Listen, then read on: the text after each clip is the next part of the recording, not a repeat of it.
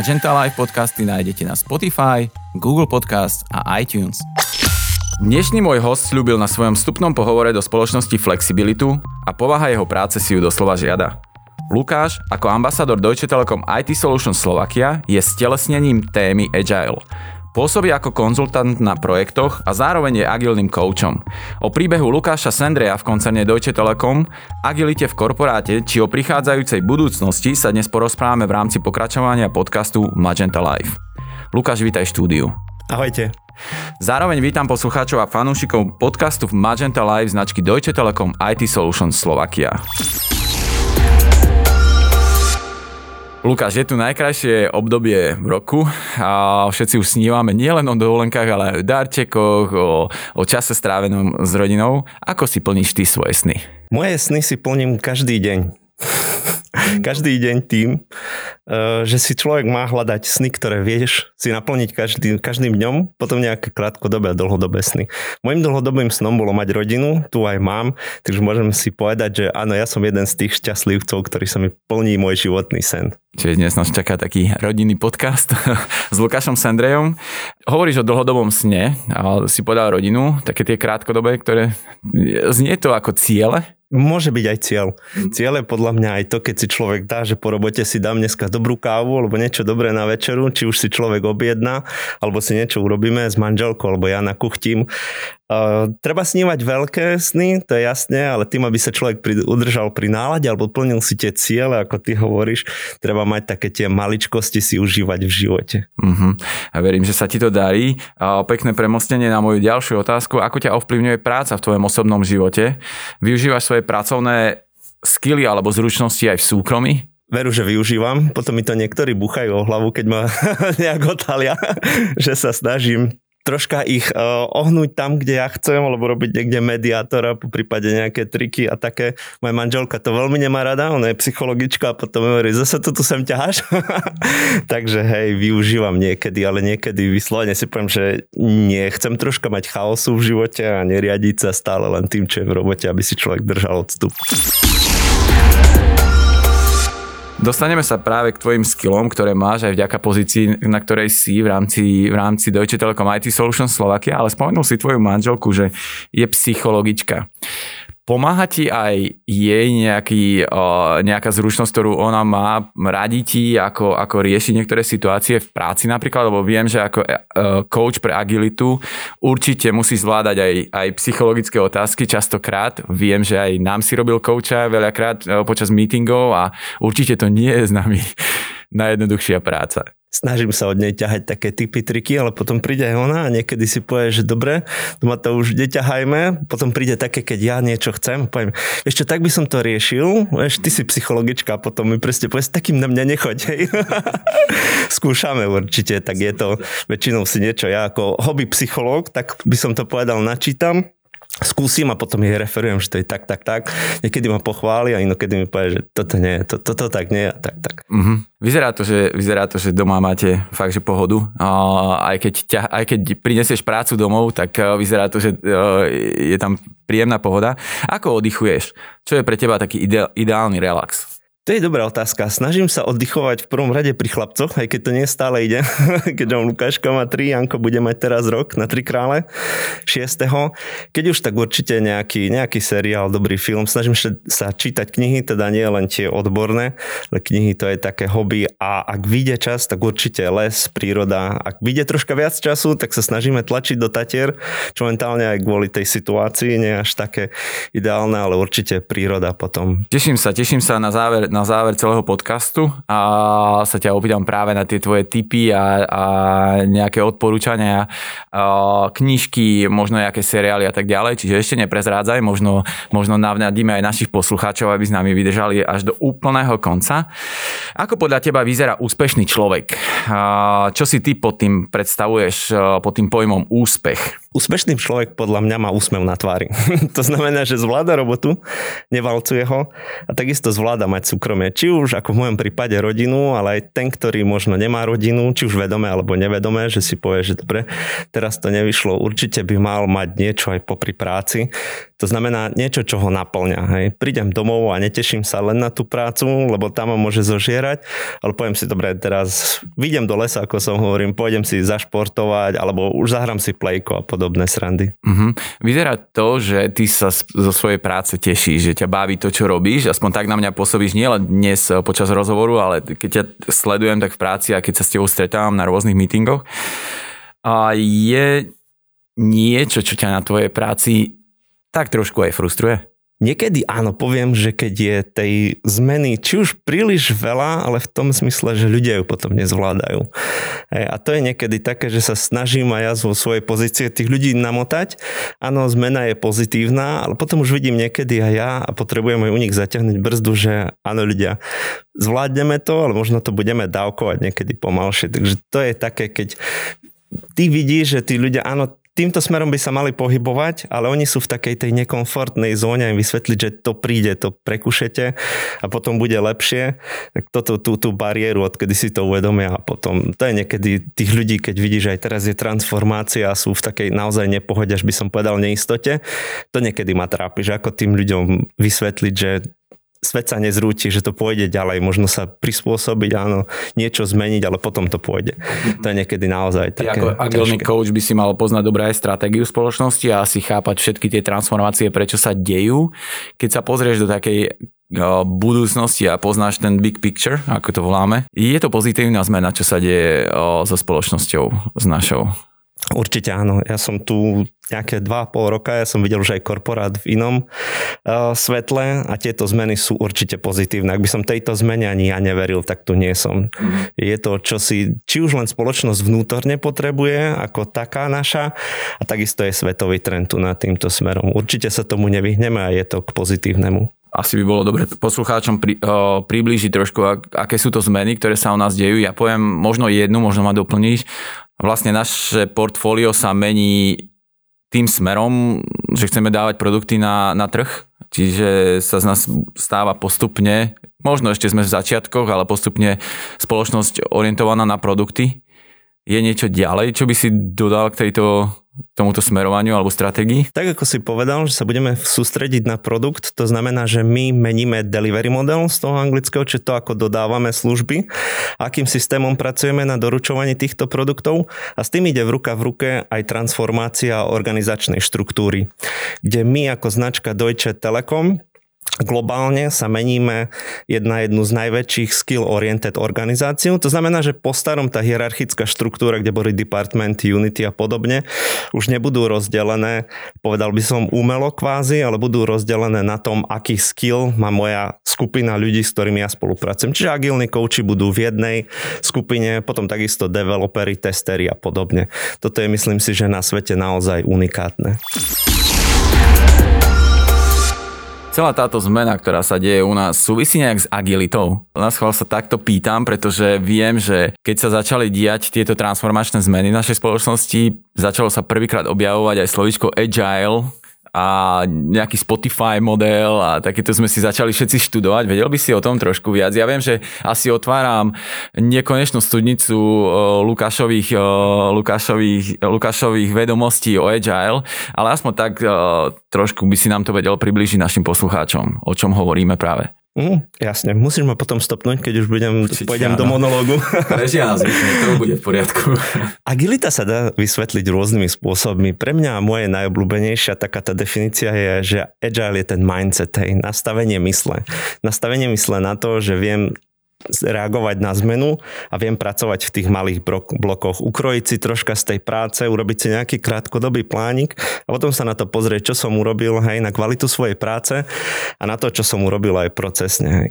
Potom agilita ako taká zastrešuje mnoho metód, tak ako ty si spomínal, alebo rámcov, alebo metodológií, čo, či už je to Spotify model, teraz u nás obľúbené Safe, Scrum a Kanban, čiže môžeme sa na to pozrieť aj technicky, čo to znamená agilita takisto. Veľmi, veľmi zaujímavé a dokážem e, to zhodnotiť, pretože E, bolo to aj pre nás všetkých nové ako zamestnancov spoločnosti a trošku sme si na to zvykali, ale teraz fungujeme, máme rôzne stand-upy, máme rôzne planningy, dema, retra a fakt, že zaujímavé fungovanie.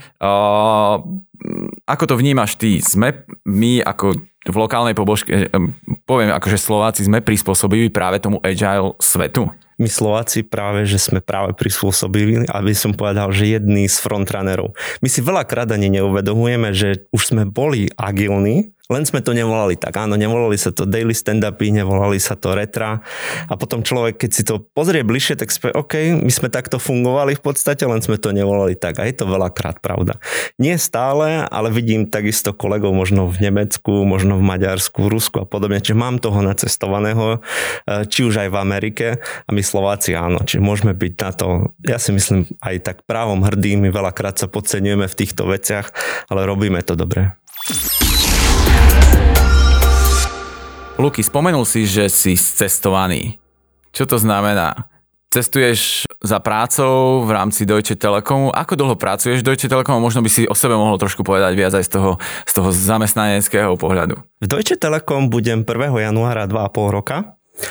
Predtým som pracoval pre americký korporát, čiže keď sa spýtaš, či som cestovaný, tak mám pocestovaný aj americký kontinent, a hlavne jeho západnú časť. Predtým ešte som študoval, keď ešte troška ideme od Adama a Evy, tak som študoval tu v Košiciach na Technickej univerzite, kde som po inžinierskom štúdiu e, pokračoval aj na doktorantskom, či moje cestovanie už tam začalo konferencie po Čechách, po Európe, Fínsko a podobné veci. Pracoval som, alebo teda bol som na výskumnom pobyte v Nemecku a takou nejakou oklukou cez Ameriku som sa potom skrze Magenta značku dostal naspäť do nemeckého prostredia teda to cestovanie pred koronou e, po Nemecku bolo dosť intenzívne. Spomínal som, že poznám aj tú natúru Rusku, takže aj tam v Petrohrade som mal 8 tímov, ktoré som koučoval. Chodil som aj tam a popri tom nejaké malé e, veci sme riešili aj v Maďarsku alebo aj v Poľsku, čiže cestovanie bolo pred koronou naozaj môjim dennodenným chlebičkom alebo hobby podľa toho, ako a minulého roku som to narátal, že som sedel v lietadle, myslím, že to bolo medzi 65 60 67 krát som bol v lietadle. A opäť ako naši aj predchádzajúci hostia, uh, je to ukážka toho, že vlastne z Deutsche Telekom IT Solution Slovakia sa dá precestovať fakt, že skoro až celý svet uh, za prácou, za zákazníkmi, čo je veľmi pekná medzinárodná skúsenosť, hej, uh, práce z Košic, tak to je, ja si myslím, že veľmi, veľmi, veľmi fajn. Mám jednu takú otázku na teba, ktorú asi všetci cítime, že, že Uh, už odpoveď poznáme, ale predsa sa ťa ju opýtam. Chodíš do práce s radosťou? Určite áno. Aj keď, uh, áno, odpoveď si povedal, že už poznáš, sú také dni, a to sa smejeme už aj s kolegovcami, čo som si neuvedomal, som strašne senzitívny na počasie. Ak prší, tak potom ja tak idem ten rainy day niekedy si pohundrem, ale ako náhle prídeš do kancelárie, uvidíš aj teraz v tej korone aspoň tie dve, tri známe tváre, ktoré sa ti pozdravia, usmejú, dáme kávu, troška pofrfleme na počasie, čo nové s novými voľnami, to všetci vieme a potom to už ide, ale to sa odštartuje. Áno a podľa nálady, ktorú má Lukáš a ktorú priniesol zo sebou do štúdia, môžeme vedieť, že vonku je pekne slnečné dneska. Môžete si typnúť, ktorý deň nahrávame. Čo by si robil, ak by si nerobil to, čo práve robíš? Choval by som asi včeli ako profesionál. A ostaneme trošku v tejto téme, tieto témy máme radi, takže povedz nám o tom viac. Poviem, začalo sa to asi pred 30 rokmi, alebo 25 nejak tak, keď môj otec mal ešte na Spiši. Markušovciach sa mať pochádza, on mal tiež nejak ako hobby sa k tomu dostal, mal tam nejaké 2-3 rodiny. Potom prišla vojna, chlapci, ja, brat, zamestnanie a podobne a pred nejakými siedmimi, alebo to už bude 10 rokov pomaly sa otec k tomu vrátil. A my sme s bratom boli len pri medobraní a pri tých takých veciach, že poďte mi tu helfnúť, toto mi podržať a tak. A vtedy to bola nejaká nutnosť, povedzme. A Postupom čase to aj u mňa prerastlo k vášni a posledné 2-3 roky už sa tomu intenzívnejšie venujem aj ja, či už štúdiu alebo potom aktívna pomoc otcovi. Momentálne v Jasove, dedinka pri Košiciach, máme 17 rodín, čiže celkom úspešne by som povedal včelárime. Ako je tá včelárina v tomto období? Počúvame veľakrát, že nemajú včel, včely najlepšie podmienky pre, pre taký nejaký život a nejaký ďalší rozvoj.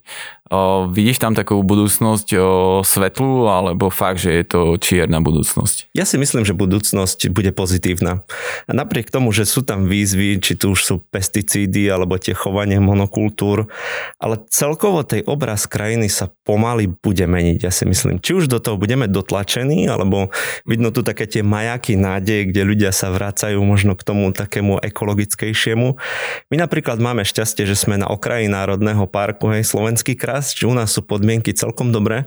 Dokonca aj polia, ktoré sú kolo Jasova. Posledné tri roky tam nebola žiadna repka, ležia tie polia úhrom, že sme mm. takmer na, e, by som povedal, biologické alebo tej biokvalite aj my. No, záleží to podľa toho, áno, kde sa človek nachádza, ale ja si myslím, že to bude fajn. Tí ľudia, hlavne veľa mladých ľudí, teraz momentálne to vidno, či už cez časopisy alebo cez nejaké blogy sa tomu začínajú venovať, oni to chcú robiť nejak ináč. Ja si myslím, že je to pozitívne. To sa veľmi tešíme z týchto správ, pretože aj na oplátky na Vianoce si dávame medík, tak sme radi, že toho medu tu bude.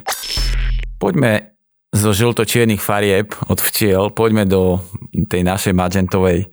Čo pre teba znamená byť súčasťou Magenta Family? Súčasťou Magenta Family pre mňa znamená, že mám kolegov a teda tú rodinu, keď to voláme Magenta, s ktorou máme spoločné záujmy. A nie sú to len záujmy teda po tej pracovnej stránke, kde áno, spokojný zákazník, dobrý produkt, ale špecifika také, takého košického, alebo to na toho východňarského, že my naozaj sme ako takí rodina spolupútnici, nie už len v pracovnom živote, ale v tom aj osobnom, kde si porozprávame, áno, čo s deťmi, aké problémy, čo bude s dovolenkou, aké plány. A toto si myslím, že je veľmi príjemné prísť do práce a nerozprávať sa naozaj o tej práci, ale vie, vedieť sa o tých kolegov a o tých blízkych kolegov by som povedal naozaj oprieť aj po tej životnej stránke. A veľakrát potom toho človeka aj keď je ten daždivý deň, povedzme, alebo tak to nazvime, alebo tá nálada, tak to veľa pomôže. Určite, keď príde pár slov, výmena, oni tak povzdu, poz, pozbudia toho ducha a potom to už ide. Aký je tvoj top moment, ktorý si zažil v rámci Deutsche Telekom, na ktorý nikdy nezabudneš? Top moment bol minulého roku v novembri, kde sme mali jeden veľký meeting, teda keď už som spomínal, že robíme tú agilitu a tú škálovanú cez SAFE, tak mali sme tam práve, práve taký plánovací meeting na kvartál a boli tam kolegovia z Nemecka, z Ruska, boli sme tam aj pár Slováci, ja som to celé moderoval a viedol zo svojej pozícii. A v ten posledný deň toho plánovania bol štvrtok 20. novembra a moja manželka mala narodky. A tu na kolegovia aj zo Slovenska, teda, ktorí ma poznali, ale aj už aj nemeckí kolegovia o tom vedeli. A ja som nejak tak pri obede im povedal, že ja ešte nemám darček. Či ideme do Frankfurtu a budem na letisku naháňať darček pre manželku. A oni ma príjemne prekvapili na konci. Jednak to bol úspešný meeting, chvála Bohu, čiže nálada tam bola. A potom mi povedali, že Lukáš, máme pre teba prekvapenie, vyber si mobil a medzinárodný tým ľudí, bolo tam nejakých 60-70 ľudí plus zákazník, tak spieval Happy Birthday mojej manželke. Ja som mal slzičky na kraji. Potom som jej to poslal, tak bola aj dojatá. Krásne, krásny moment.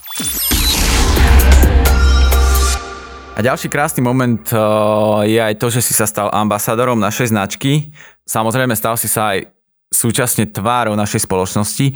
Čo očakávaš od toho, že si ambasádorom Deutsche Telekom IT Solution Slovakia? Najviac sa teším asi na ten networking, ktorý človek má možno aj či už mimo firmy a na také skúsenosti, ako je nahrávanie tohto podcastu. E, sú to veci, ktoré asi ako rádový zamestnanec alebo v tom svojom projekte by človek nezažil, čiže toto je také fajn. Samozrejme aj to zviditeľňovanie uh, už ide s tým a ja mám rád taký výrok niekedy, keď už sme pri tom, že sa stávaš tou tvárou spoločnosti. Je to zo sveta tých superhrdinov a Spider-Man svojho času povedal, že s veľkou silou prichádza aj veľká zodpovednosť. Hmm. Ja som to učil svojho malého Lukáška, keď on vyvádza, už sa začína ako trojročný troška byť a mu hovorím, Lukáško, ty už musíš dávať pozor na to, akou silou udieráš a tak máme Janka, aby si niekomu neublížil, alebo sestrnici deťom v škôlke a mu hovorím, vieš Lukáško, s veľkou silou prichádza veľká zodpovednosť. On sa na mňa pozerá a rozmýšľa povie, táto, s veľkou silou prichádzam ja. Malý hulk.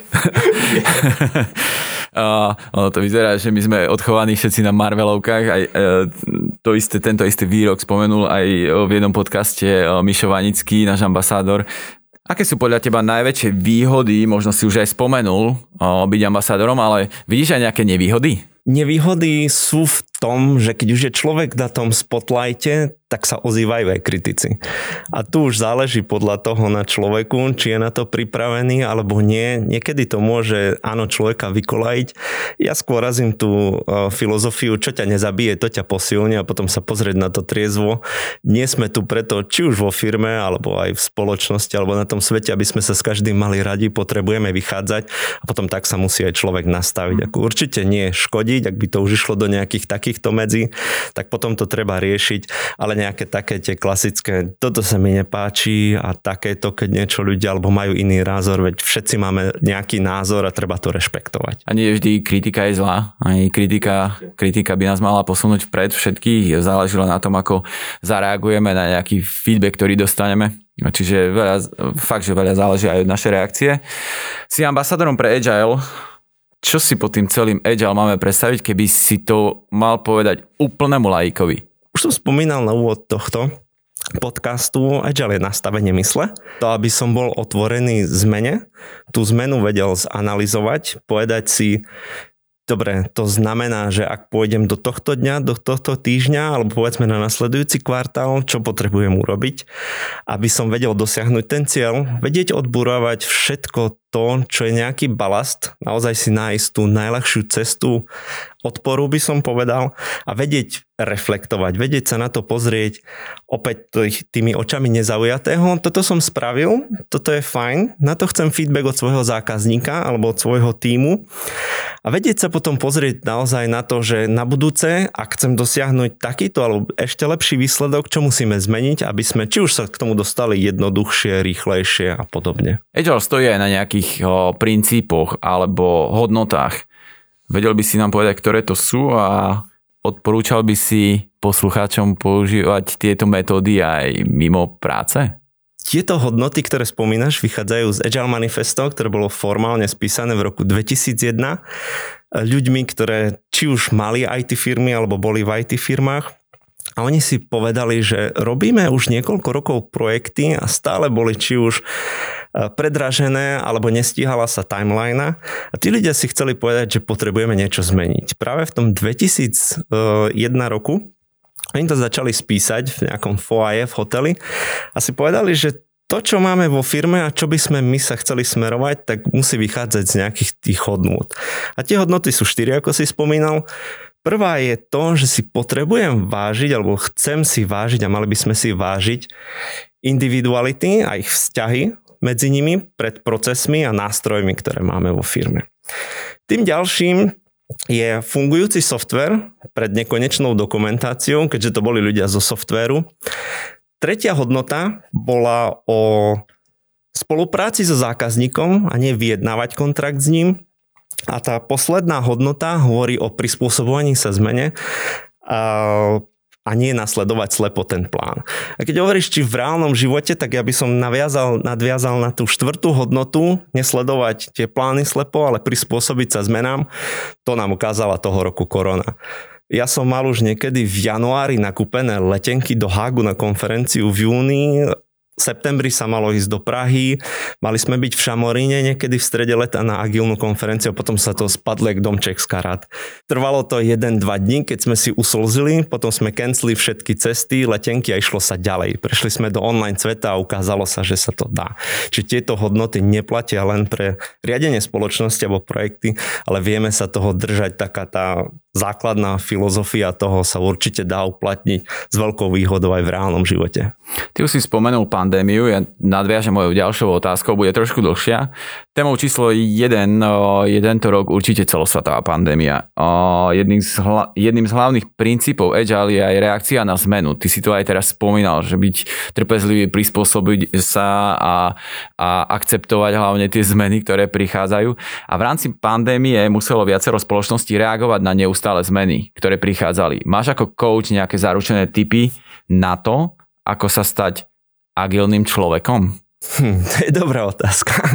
tak ako keď sa bavíme o servant leadership alebo leadershipe, ktoré sa teraz vyžaduje alebo očakáva pri tejto transformácii, neviem, či každý z nás sa môže stať. To musí byť niečo, čo dostaneme asi do vienku v prvom rade a potom ten svoj talent rozvíjať. Určite, čo pomáha tie triky, to nie je nejaký rocket science, je niečo si načítať, skúsiť v prvom rade a potom si vedieť nájsť tých tie spriaznené duše, či už vo firme alebo mimo firmy, ktorí vedia človeku pomôcť a nejako usmerniť, že dobre, týmto smerom takýto krok. Týmto si prejdeš ty, lebo som si tým prešiel ja a ďalších 100 ľudí. A veľakrát práve ten kontakt s tými ľuďmi, ktorí si to už prešli alebo sú v podobnej situácii, hrozne pomáha napredovať, si myslím. Ten človek dostane potom do seba, alebo má taký pocit, v tomto boji nie som sám a viem si reflektovať, aj keď každý to robíme nejakým svojim spôsobom a moja rada je teda určite neopakovať, byť ten originál, ale počuť to a či už len dostať tie, tie názory, že tak by som to robil ja, ty si to rob takto, toto je pre a proti, to veľmi pomáha. Hovoríme o individuálnom človeku, ale poďme sa baviť o tímoch. Ako by mal vyzerať agilný tím a čo je jeho výhodou oproti tímom, v ktorých sa tieto princípy neuplatňujú? Agilný tým, teraz poviem troška kliše, by mal vedieť vyvolať konflikt sám v sebe. Prečo to hovorím? Nie len vyvolať ten konflikt, ale ten konflikt by mal vedieť aj zažehnať. Veľa tímov pracuje tak, a možno keď som povedal, že my Slováci sme prispôsobiví, možno sme málo, v tomto by som povedal, asertívni, keď všetko sa nám v týme páči a všetko je fajn, napriek tomu, že vieme, že pod povrchom to bubla, tak taký agilný tím a práve možno cez toho Scrum Master, alebo cez tých agilných koučov má si nájsť, ale určite v tých medziach slušnosti a korektnosti vedieť ten konflikt vyvolať, som ja niekedy zvyknem hovoriť, vyprať to špinavé prádlo v tom týme, vedieť si to povedať na stôl, toto sa mi nepáči, toto je preto, preto, preto.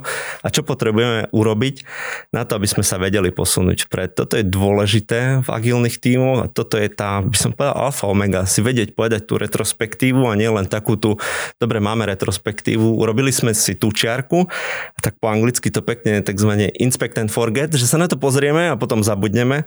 Nemali by sme zabúdať na tieto veci ale mali by sme tú zmenu potom aj aktívne urobiť. Toto je niečo, čo si myslím v minulosti sa nerobilo na tých klasických projektoch. Tam sa išlo, robilo, robilo, robilo a základom bolo, alebo sa každý sústredil na projekt. V agilite ja sa chcem sústrediť na tým a podobne ako sú to či už SWOT týmy alebo nejaký tým odborníkov, ja potrebujem vyskladať tým a potom už je jedno, akú úlohu im dám, lebo tí, tým to sú univerzály, to sú ľudia, ktorí vedia držať pokope a tí zdolajú, ako bolo z parte tých 300 ľudí, dajte mi hoci čo, ja to zvládnem.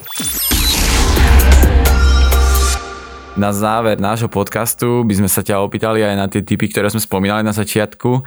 Aké sú tvoje typy na spríjemnenie dňa? Čo ťa dokáže vždy nakopnúť a možno by si nám mohol aj odporučiť nejaký seriál, knihu alebo typy na relax?